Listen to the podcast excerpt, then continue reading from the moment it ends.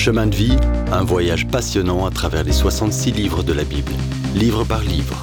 On regarde aujourd'hui la lettre aux Hébreux. On se penche sur le chapitre 3. Quand la vie prend des tours difficiles, la nature humaine essaie de reprendre le contrôle, ce qui augmente le stress et ne laisse que peu de temps pour la vraie paix et le contentement que Dieu voudrait qu'on connaisse.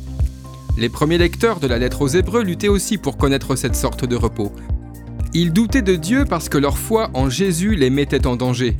Ils étaient complètement focalisés sur leurs circonstances difficiles, ce qui affaiblissait leur capacité à croire Dieu. Ça nous arrive à tous. Le doute se glisse, il nous vole la joie et la confiance en Jésus. Ça arrive généralement dans l'adversité. Pourtant, Dieu nous exhorte à résister à ces forces obscures de l'incrédulité. Rien de bon n'en sort.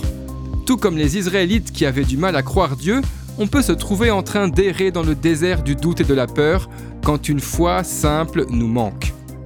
Dieu veut qu'on évite ces pièges inutiles. En fait, le remède de Dieu contre le doute vient de l'encouragement de compagnons chrétiens. L'encouragement a l'effet merveilleux d'enlever le désespoir et d'attiser la foi. Des mots aimables, offrir de prier, rendre un culte dans la joie et rempli de l'esprit, passer du temps à s'encourager mutuellement dans l'amour.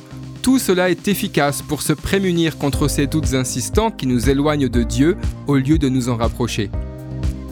Bien que ce soit d'abord un avertissement pour les croyants, ça s'applique aussi aux incroyants. Quand les gens érigent des barrières intellectuelles face au message de l'Évangile, leur problème est également l'incrédulité. L'incrédulité bloque la lumière de Christ et empêche la gloire de Dieu en lui de pénétrer leur cœur. Autrement dit, certaines personnes sont trop intelligentes pour leur propre bien spirituel. Mais l'incrédulité n'est pas un problème intellectuel, c'est un problème spirituel. Peut-être que tu résistes à la vérité qui concerne Jésus à cause de ce que tu perçois comme une barrière intellectuelle.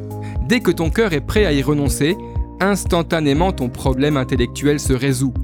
Dieu, par son esprit, lèvera le voile d'incrédulité de ton esprit, et la lumière de Christ éclairera ton cœur. C'est ainsi que tu commences à connaître Dieu.